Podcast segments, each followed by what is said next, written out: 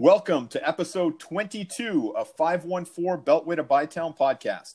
My name is Jeff, and with me is my longtime friend Todd. This podcast is recorded remotely, with me being in DC and Todd in Canada's capital city of Ottawa. Remember, everything we say could be fact or fiction. Todd, who's our guest tonight? Some guys pretend they're Beethoven or Mozart. Some guys try to make a riff sound like a fighter jet on, on an aircraft carrier. Me, I'm just a guitarist in a kick-ass rock and roll band. What ask, What else could I ask for? Eddie Van Halen.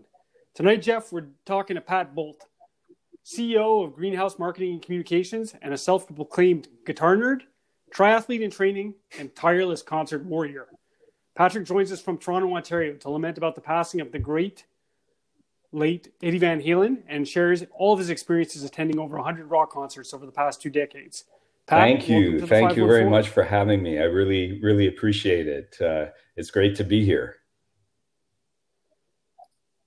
Yeah, no, great to have you, man. And I know you're a big, uh, big Van Halen fan, but a big rock yeah. concert fan in general. So we're going to get into a bit of some of your adventures you've had at seeing different groups over the years. But let's get cool. into it right away with Eddie Van Halen. We got the word last week at the age of 65. Uh, legendary guitarist from Van Halen, Eddie Van Halen, passed.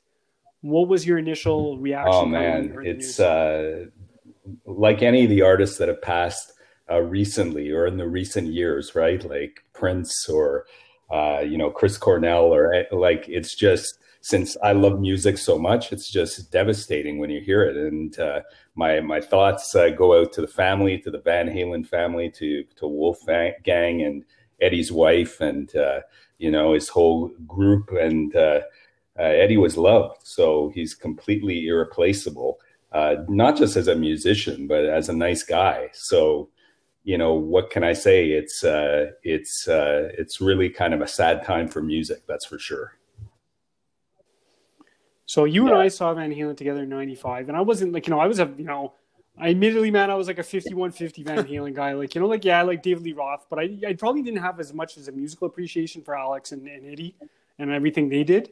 I was kind of more like jazzed about seeing Sammy Hagar. I remember you specifically were yeah. really excited about Eddie Van Halen as a self-proclaimed guitar nerd. What made him so? You know what? It's it's hard to explain, right? Uh, I think Eddie uh, really changed the way uh, that you know rock and heavy metal guitar was played. Uh, you know, from uh, he had just such a great, in amazing, like speed blistering technique, as well as uh, you know uh, the the two hand tapping, which he kind of you know. So explain that yeah. a little bit. Unpack that for people that don't like. So two hand tapping just makes you make your your solo sound even faster by uh, you know what you what you do is sort of hammer on and pull offs off the neck but at the same time with it, your picking hand you would normally pick instead you tap the notes at the same time so it makes like a very very fast effect and i mean he would do it seamlessly and and look like he's having fun while he's doing it. While this is a very hard like for me anyways this like an impossible technique. It's it's tough you know? So it was just uh, it, it was unbelievable to see him do it effortlessly in so many of the songs that he he wrote. You always hear the legendary story when he you know he got called yeah. up by michael jackson like literally a week before they recorded beat it and he showed up in the studio and like you know quincy jones is trying to walk him through all kinds of stuff and like apparently he doesn't even read music right like Eddie Van Halen he's like no no just play play the track for me man i'll figure it out there and he came up with like legendary guitar solo that's like you know like 90 seconds or whatever like you know like one of the best of all time. Right? So he, it's incredible. Sure. I, you know, uh, he was he was a genius, a way before, like way way ahead of his time. And I think you know, in musicians, really, uh, you practice techniques so that you can be you know super fast and your fingers can go where they need to go. Uh, you know theory, uh, so you can know where they should go on the neck. But Eddie was just a master at both of those things, but he also broke the rules too in terms of theory and stuff. And he just did what he felt sounded good and it sounded amazing to other people as well. So, right on. Well, right Pat, on. clearly we we all agree that Eddie's an all-time talent. Where do you rank him in the list of all-time guitarists, and maybe give us your top five guitarists? Yeah, that's a that's a really good question. I mean, it's it's pretty subjective, right? I mean, Uh, you know, it and it depends on a lot of things if you're looking at genres and that type of stuff.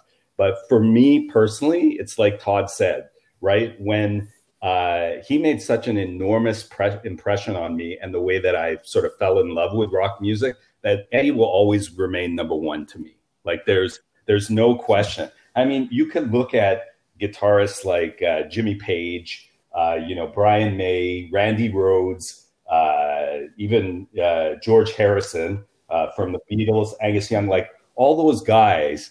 I thought, you know, they've they've all played their part, but the one thing I feel like Eddie had more than other guitarists, uh, and oh, I forgot Jimi Hendrix also, was kind of an X mm-hmm, factor. Mm-hmm, mm-hmm. There are guitarists that can play like like you can play what Eddie plays, you can you know what he wrote, but nobody can quite play it like Eddie.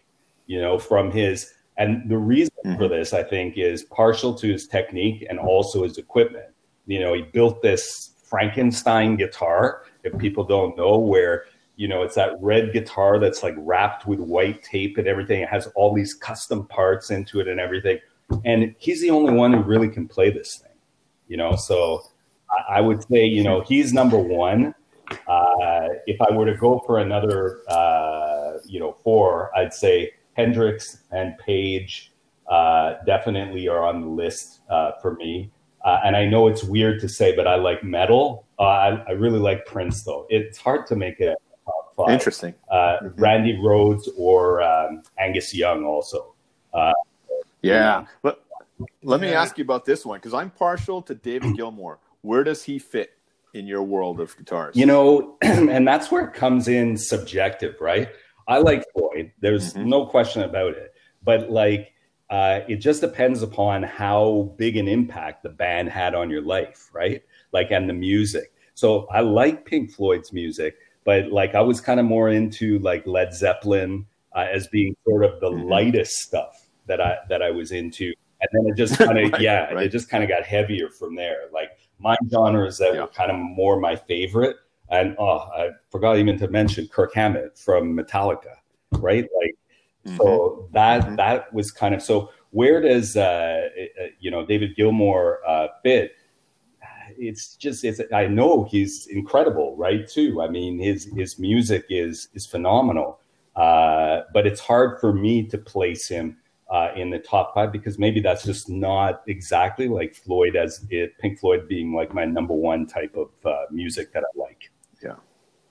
Yeah, that makes sense. You think time frame, Pat, like, you know, like when you were like 12, right? That's 11, 12. That's when Van Halen was coming into their powers, right? Like you think you had the 83 yeah. US Festival, right? You know, prolific guitar solos in that with Eruption and he really got me. He does the Beat It video. Yeah. Eddie Van Halen's in that they do they have 1984 hit album. David Lee Roth leaves, and you know the Van Halen is like Eddie Van Halen's like whatever. Like he was so prolific, yeah. he was almost bigger than the, the, lead singer, right? You have the Back to the Future where Marty McFly pops in the, uh, yeah. the Eddie Van Halen tape or whatever, and there's like a you know custom customized guitar solo to, to scare his fictional dad into totally. you know believing yeah. he's a spaceman. Like, can, where would would we say at that moment? bigger than any and not a lead singer guitarist, bigger than you any know, guitarist. Period. We thought that like when when that happened, right? When David Lee Roth, they were at like a crazy height in the band's. You know, you thought we thought like the band was topping out at this point, right? And, mm-hmm. Yeah, I remember Steve yeah. Vai. They were trying to bring Steve Vai in and build him up like he was gonna be the next guy and everything, right? With David Lee yeah. Solo band or whatever. But uh, and and so we yeah people thought that this was a bad move, right? And that uh, and Eddie proved them wrong. He was like, "Well, we can just get another singer," and he, they they took Sammy, and all of a sudden they cut a record. pardon me, which was fantastic.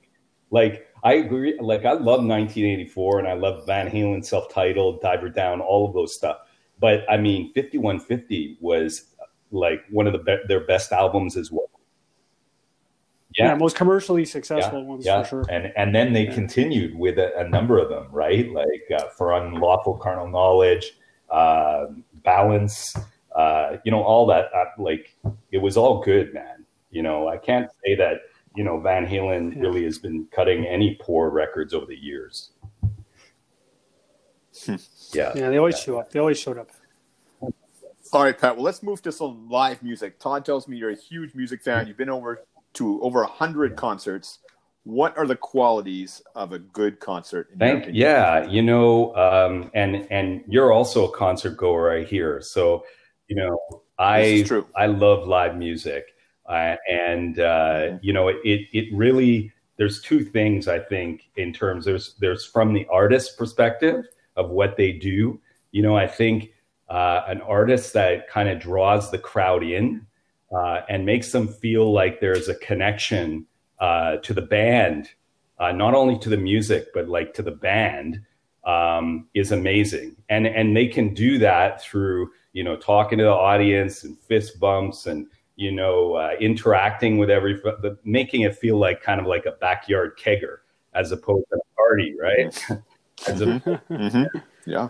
So, who's some of the more masterful showmen that do that well? Uh, Who- who right off have? the top of my head, I'd say Dave Grohl. Like Dave Yeah. Grohl, I, Okay. and I'm pretty sure Jeff, you saw this concert too. Uh, the um, uh, the Broken Leg concert.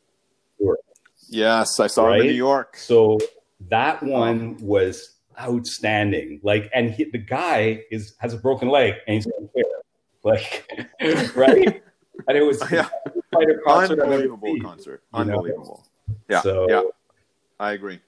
And Royal Blood Mm, opened. At least they opened in New York, who were fantastic as well. I love Royal Blood. Like I know we're probably going to talk too, about buddy. like new bands and stuff and how you know the, the, the crowd's kind of getting away from from rock or whatever, but Royal Blood totally stands out. Uh, they really kick ass. I love that band. Yeah. Definitely. Good stuff. Any? Uh, Uh, give me a couple more. Uh, Give me one or two more. oh, Masterful, Masterful Showman. Sorry.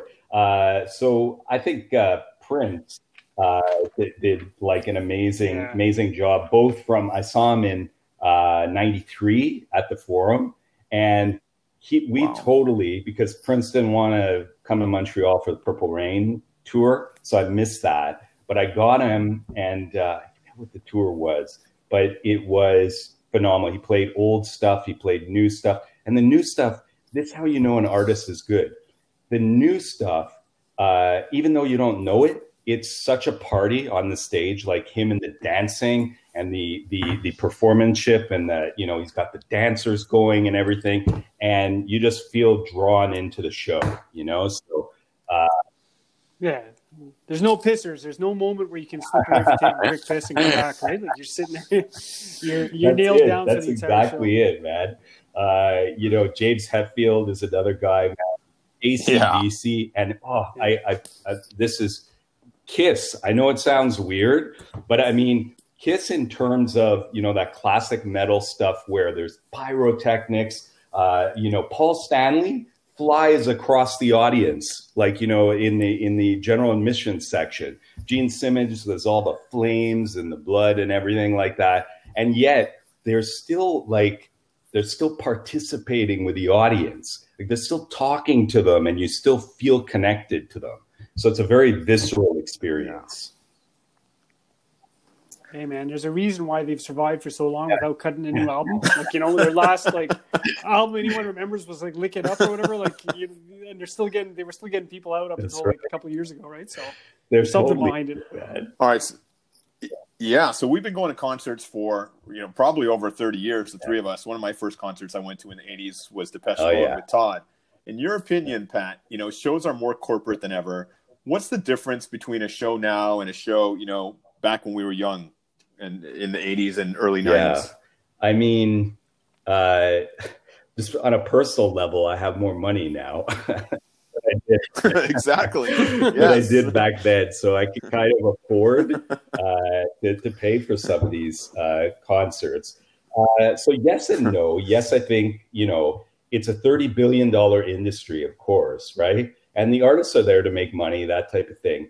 But I really think, and this is just my opinion, man, that you know Napster really turned uh, the the industry on its head, right?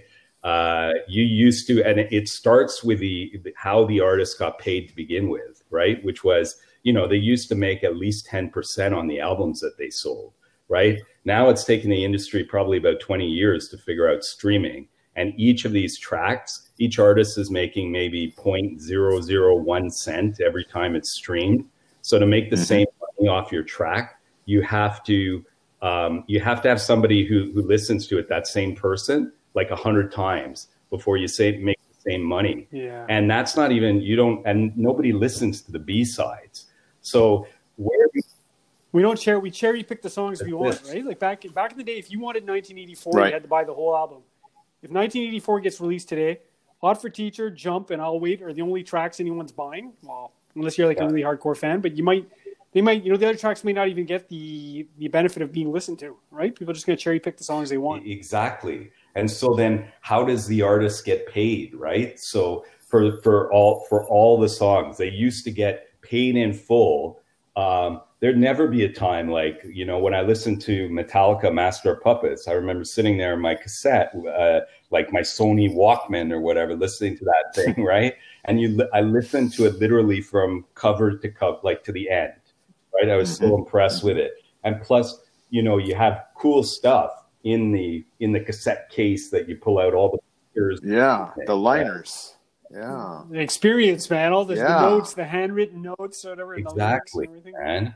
So, so I think it starts there with the fact that, like, the artists now, m- uh, the bulk of their in- income is on touring and the and um, uh, merchandise. So you obviously got to spend much more money. Like, you know, those that concert ticket that you're talking about probably costs about twenty five bucks, whereas today right. for Depeche Mode, uh, I would bet you know you can get from 100, 120 so even time value of money, they're charging about double from from that. Mm-hmm. So it's a, it's a more expensive game, but it's all supply and demand too, right? So. Right on. So question for you: You have two you have two uh, yeah. adolescent boys. Do they listen? Do they listen that, to rock music at all?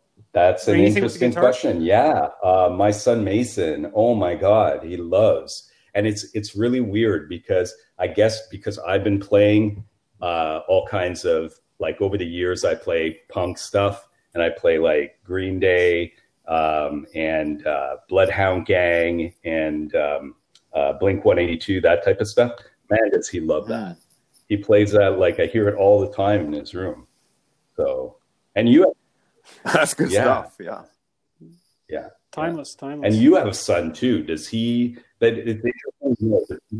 He's uh, sadly oh, enough, yeah? man, he's R and B and rap like all the way uh, hard, like deeply. Yeah, he doesn't nothing with a guitar or a drum. Like you know, it's all uh, electronic. All electronic. Yeah.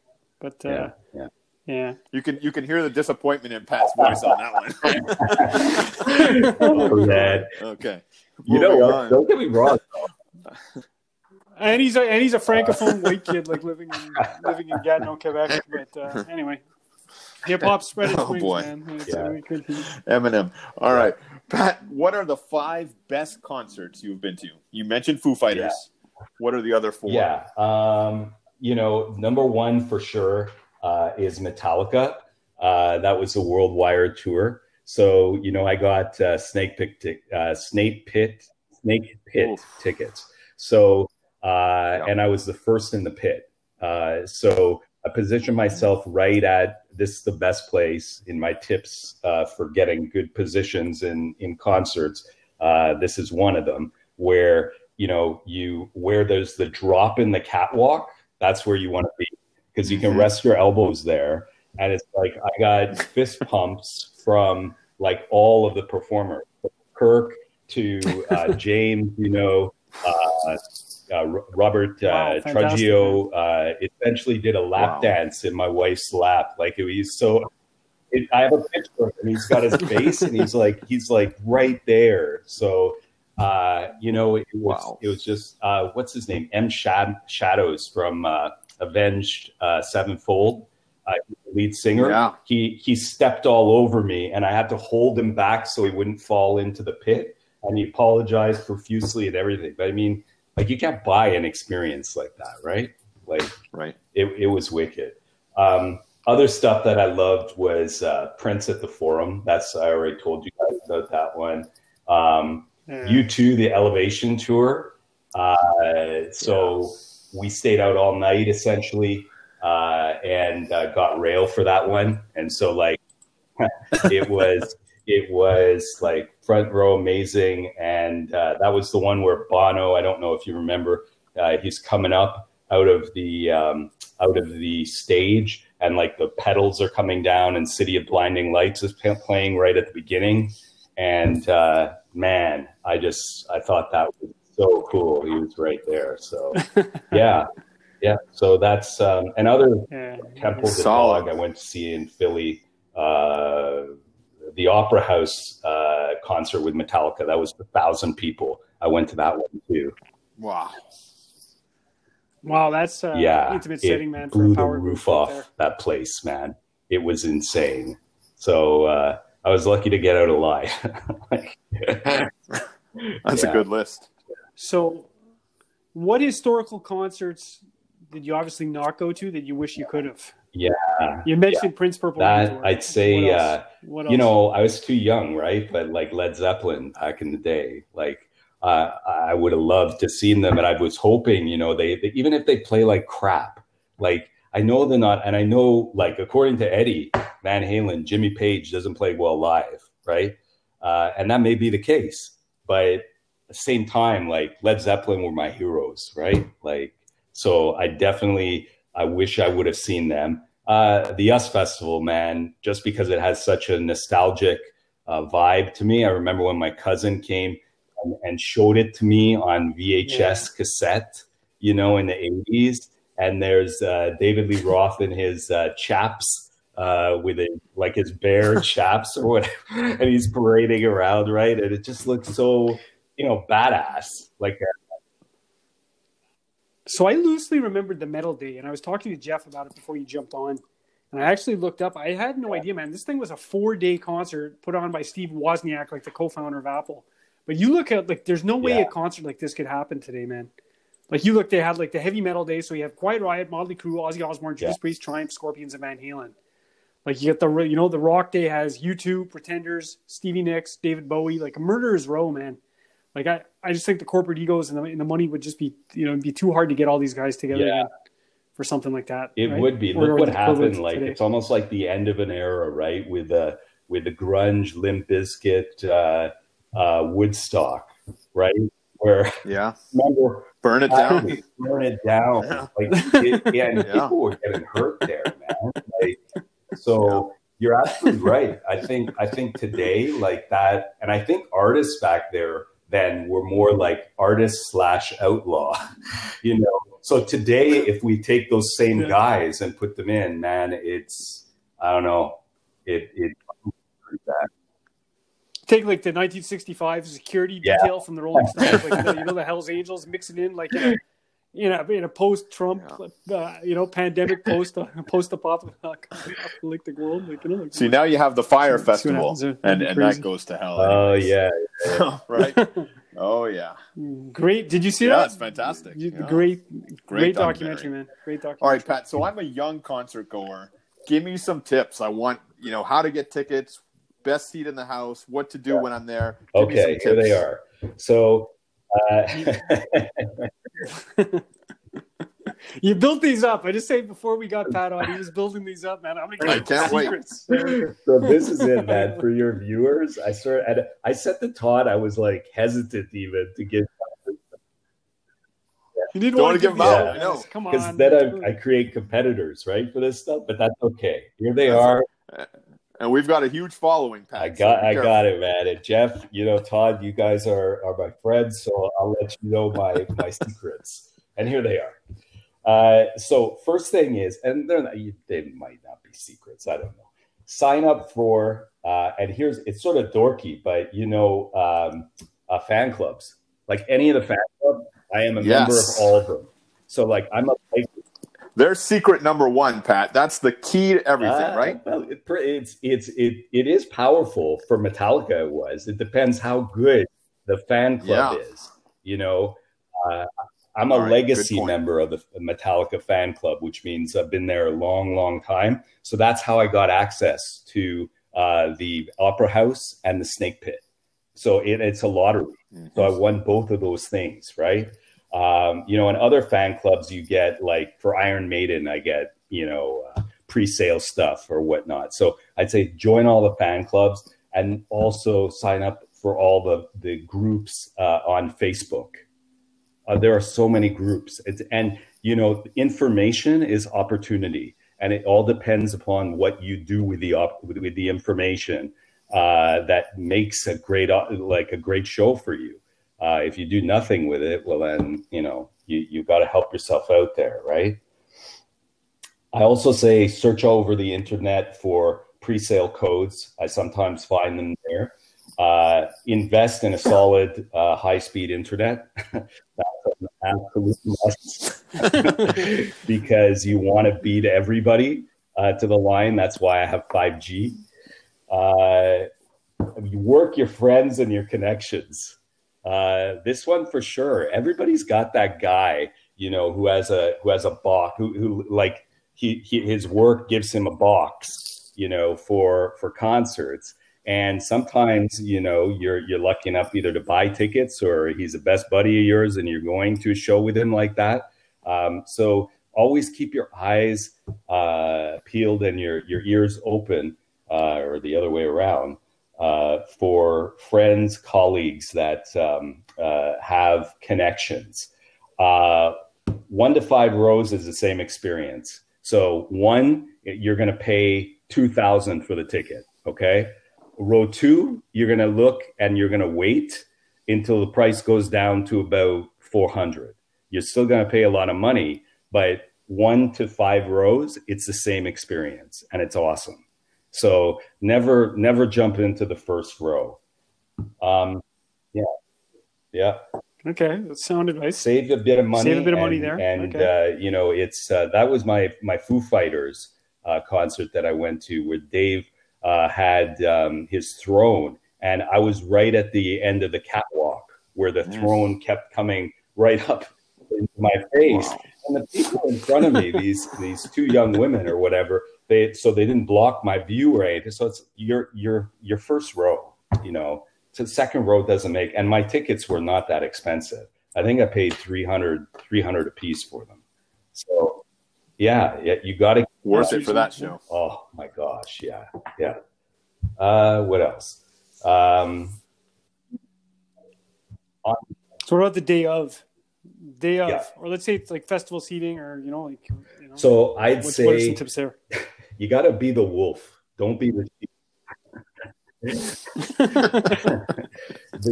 You probably know what I'm saying. Like, don't like the sheep all seem to go in like let's say Eddie's playing guitar on one side of the stadium, and uh, it's it's uh, general admission. So everybody goes to that side, right? But if you get in and you see there's an opportunity on the other side of the stage, better to get to the front rail than you know uh, go 40 people 50 people deep into that into eddie's side you know? You're still to have a great uh, show. And guess what? Eddie's to walk around the whole whole place uh, you know uh, uh, so you're to see him. He's to switch sides with the bassist and everything like that. So better to always uh, you know don't go where the big crowds are but look for where you're going to go uh, so that you can maximize your your sort of space at the concert. Makes sense, man. You know, applies to going to a rock concert or you know, evading a natural catastrophe like a, like a burning building or something. Like, don't fall, don't follow the crowds. ignore ignore signage. Yeah. Things, you know, don't go don't go to the top of the building waiting for the helicopter to lift. Or you even getting tips. your drink on, man. I've I've gone so a big part of going to these parties, right, is to have a few beers or whatever. So I'm I, I remember a number of times where I go to the Molson Amphitheater and you know they have a, this giant beer line. But you know, if you go right in the front and you don't care to drink, like you can drink wine, you can get like this big, big giant like mug of, of wine that's shaped like a guitar, and that's that's your food for the night. so all these guys are waiting for beer, right? And it's huge line or whatever, and you just go and you bypass it, right? So I mean, I'm not trying to game the system or or or get like get advantage. Well, maybe I am trying to get advantage uh, over people. But I mean, that's it's fair. Nobody else want wine; they want beer, right? So it's kind of the same. Just keep your eyes open and know where to go. Uh, the Killers concert uh, at um, a casino that I went to was the same thing. I mean, they most people wanted to be right in front of the lead singer, yet the guitarist. The, there was a whole empty section right at the front of the stage. So I just walked right up to the front row and I'm like, why isn't anybody here? so, you know, just keep your eyes open. It's good advice, man. Avoid the avoid, avoid the avoid the herd. Don't avoid the herd. herd and drink That's wine. Right. Pro tips. All right, so on a you know people would never believe it just by like that that diatribe on you know on yeah. the, the, the wine filled guitar there, but you you recently did, you know the, the segue off somewhere somewhere else. Oh yeah, you recently yeah. signed up for an Ironman. So is this going to? And so the training is pretty involved, right? A lot of volume. Is that going to uh, curtail your your constant activity? never. What's gonna what's no? curtailed it is COVID, right? Is uh, is so. Yeah. Okay. Uh, you know, it's it's it's brutal that like all I was supposed to go see Rage Against the Machine uh, this year, and I hadn't seen them before. I saw Prophets of Rage, but I hadn't seen Rage. Uh, so that uh, is a really big disappointment. Uh, you know, I was seeing Foo Fighters again, the van tour that was totally canceled. I had a number of concerts lined up, and uh, so the only thing that I saw was a Metallica movie drive-in concert that was not live streamed; it was pre-recorded. And I love Metallica, but nah, like it's that is no, no, no. Yeah, that's not the same thing, man. So so what's harder to get uh, entry to a Metallica concert or Iron Man? yeah. Which was harder for you to? Which was which was harder for you to uh, Iron Man Tremblant was just as hard to get uh, tickets to uh, than than a concert.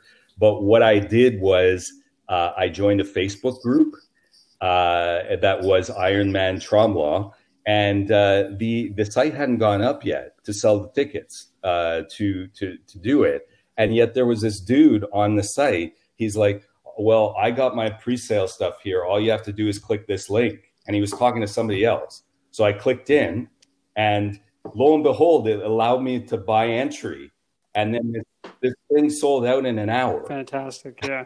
so when it went to the real to, and I'm not even like, I, so, you know, uh, it pays to go into the group, right? And uh, and hmm. and and you know they'll leave links and pre-sale stuff and everything like that and then you're ahead of the the large crowd. Yeah so your concert yeah, place carried yeah, over to the yeah, triathlon. Definitely, that's awesome. Yeah yeah. You know Pat, i'm super impressed that you're you're even doing an ironman. Anyone that does that really has has my utmost respect. I know the training is just Thank otherworldly. You.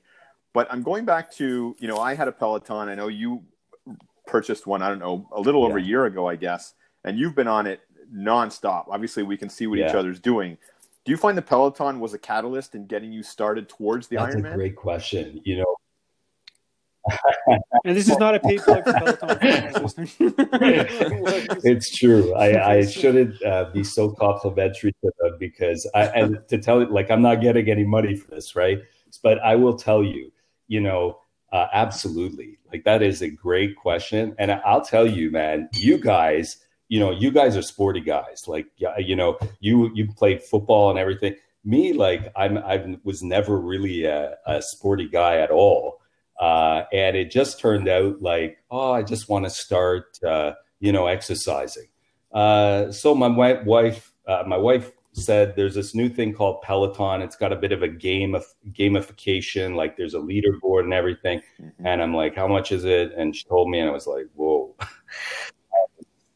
that is expensive, man. I'm like, I don't, I don't know about that. So we go down and check it out, and I, I thought she really, she really wanted it. So I'm like, okay, fine. I'll go. We'll splurge for it. We'll get this thing and everything.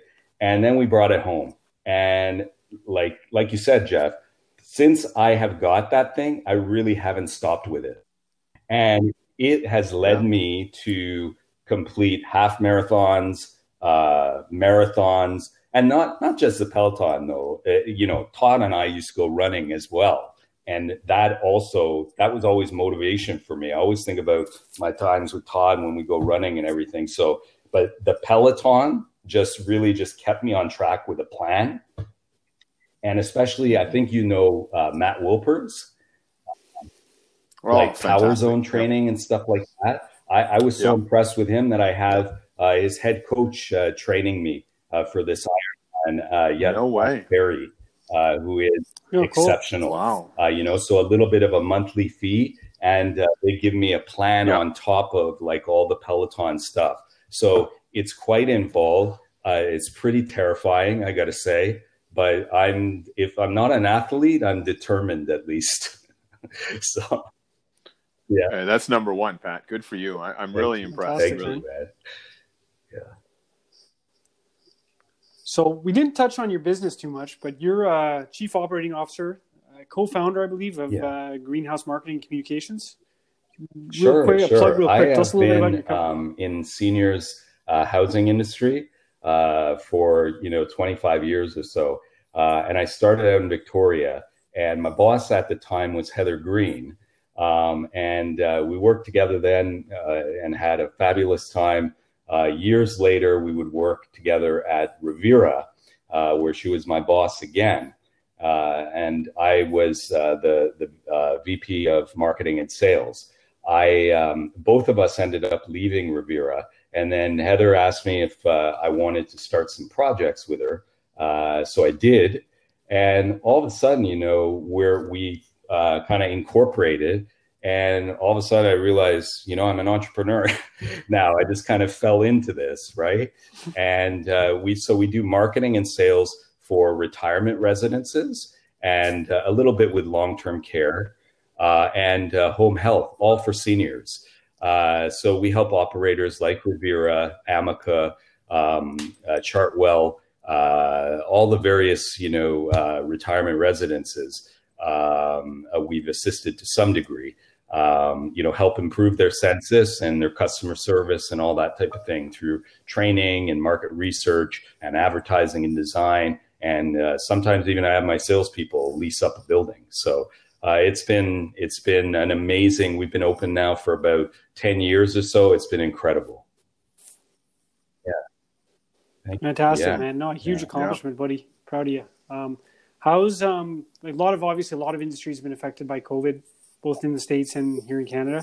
How's it has it affected your business at all? At all? And if so, how? Yeah, did you, did you, uh, you know what? That's a good question too. I think you know from an industry standpoint, you know it definitely has in congregate living.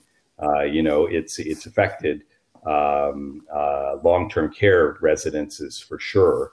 Um, and but you know, it, typically though, our residences have amazing uh, infection control practices, and where there's outbreaks, they've really handled them well uh, for the most part. In terms of how it affects my business, so I help the properties lease up, right? So I would put mm. salespeople in, or I'd have you know mystery shoppers go in to evaluate how they're they're doing in terms of their sales process and stuff like that. So obviously, like that part of my business okay. is gone, like for now, anyways, right?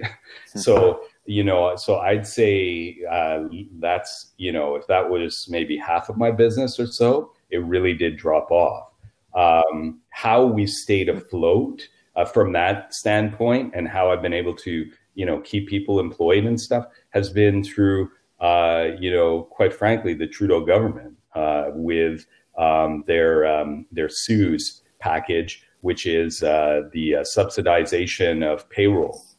So they paid, you know, seventy five percent of my payroll, right? So I'm able to keep these people employed. I, I, I pick up Heather and I pick up out of our pocket, right, twenty five percent, but so it's a good chunk when you don't really have as much income coming in. But you know, kudos to our Canadian government for saving small businesses like mine. Yeah, they were pretty quick to get. I mean, you know, you could people can knock it here or there, but I think oh, the huge, response time was pretty quick. Huge. Right and there's other stuff too that they yeah. they have loans where uh, some some of the loan, if it's paid back by a certain time, is forgivable. Uh, there was a hundred thousand dollar loan uh, that was available through uh, Canadian um, uh, biz entrepreneurship, uh, something or other Uh, so I mean, there's there's plenty of stuff that's out there uh, for the small business person. Again, you just have to look at the opportunities and and take them. And I feel like it's slowly coming back too. Like there's not a day goes by that I'm not writing a proposal for somebody. Yeah. So for both Peloton and Liberal Party Canada, we don't have sponsors yet for this podcast, but uh, We're feel free. well on you our know, way. You know where to find us. Good stuff. All right. Well, before we before we end this thing, let's let's go back to a time when both of you worked Oh, in yeah. a funeral home. Can can either one of you or both of you share some good stories about funeral home uh, adventures? I mean, man, I would just say like uh, it is a tough business, and I think probably ninety nine percent of the families we we probably served very well, but probably Patrick can contest this as well. Stuff happens, man. Like just human error and like things like things go awry, like like in any business, right? And uh, so. uh, If we were to tell any stories, it's certainly not representative of probably the the, Yeah. the general service that was provided. But, uh, And we gotta some- be careful some not to mention stories, business I or don't know, names of people. Yeah. No names. So we got one guy who, who Pat and I know very well, pretty well. So uh, I still talk to him today. So he one time New Year's Day, like he'd stayed out New Year's Eve, and he was just bagged, right? But the next day he was supposed to take a funeral procession, like a family, and drive the hearse, like with the the casket, out to a burial in the Eastern Townships. Like was like two hours outside of Montreal. So he didn't sleep at all. Like he's probably been up like 36 hours or whatever. And he's alone in the hearse leading the cortege of cars going out to the Eastern Townships. And, uh, you know, apparently he'd been falling asleep and like kind of wavering, like, you know, across the median back and forth for like kilometers on the highway. Went completely right off the road, man, to the point like the back of the hearse was like a, like a missile launch, uh, like a missile launch pad, right? like, he had to wait for the towing come get him, whatever. Like, it's like the longest wait of his life, you know. Just the family just kind of burning holes through his forehead, God. just staring at him in hate, like you know. But And you That's a hard one to I beat. You remember man. when he came back? You and I had warned him about it too. We said, "Don't go out," and Yeah, he he's said, "What are you "He doing?" said to, to to me, it's double time. It's it's this. we're because we're paid double money, time and a half. man. And he said that the grandson looked had red hair, so it's like me, and he's furious. And he's like, he, he, he, he was mad and screaming at me. He goes, Pat, I felt like it was you who was screaming at me. So, uh, oh yeah, You I- got one more, Pat? Oh, there's a there's I don't know if they're as long or, or whatnot, but I mean, like like you said, Todd, I, and I have to ca- put the caveat on this. Like 99% of the guys that work work straight up, and it's a business uh, where uh, you know we get a lot of pride and respect uh, for for the families, and we want to take care of them. Uh, but sometimes, just like you just shake your head. So I think I'm directing a funeral at one of the churches, and I specifically told this one guy who was always like their union, right? Their teamsters. So I'm like, do not go for lunch. This one is going to be quick, right? We're going to go into the church and then we're going to come out with a family and everything, right? So I'm there, I'm looking at him like, we're the guys. And it's like 20, it's not like, you know, an hour uh, service. It's like 20 minutes. I'm like, where are the guys, Where are the guys. Everything. So now the casket starts coming down and the family is bringing it. And if we get to the door and there's no pallbearers, like this is part of the service, right? But I'm standing there, like looking, and the casket is there, and so I look and I think to myself, you know what? These they're big guys who are here. They're strong, right? So I like I direct them as if anything, everything is normal, and they carry the casket out. And as we're coming down, I see all the pallbearers running to, to try to, and I'm like, back off, like do not. Anyways, what, what happened to these idiots? they left. They didn't listen to me, and they went to Subway for lunch. and you know, you Yeah, report this That though in this, but the guys were Teamsters, man, and that that was a tough union. Teamsters, man. Yeah. Too right? bad, man. So- Too bad. Yeah, yeah. Yeah, yeah, yeah. Pretty crazy. That's a separate. I think we're gonna have to do a separate podcast, man. Just like everything, man. Like from doing removals to the whole bit, man. I think Yeah, basically to- I think that's a how we're good idea. that. Although, like, we, we really have to be careful not to name names. Yeah, yeah, lawsuit. Yeah, we don't no litigation. We don't want any post post litigation. Twenty years later, whatever. But uh, anyway, all right, man. Hey, Pat, this has been good, man. This is one of our better podcasts. I think. I'm- man. Very, very. Hey, it's well awesome. It's, It's awesome to up. catch up with you guys. And I have to say too, like I love your your logo uh, for your podcast, the Baron Baron Five Roses. Uh, but I have to say that's the Yeah. only time in my life that I've ever seen it fully lit.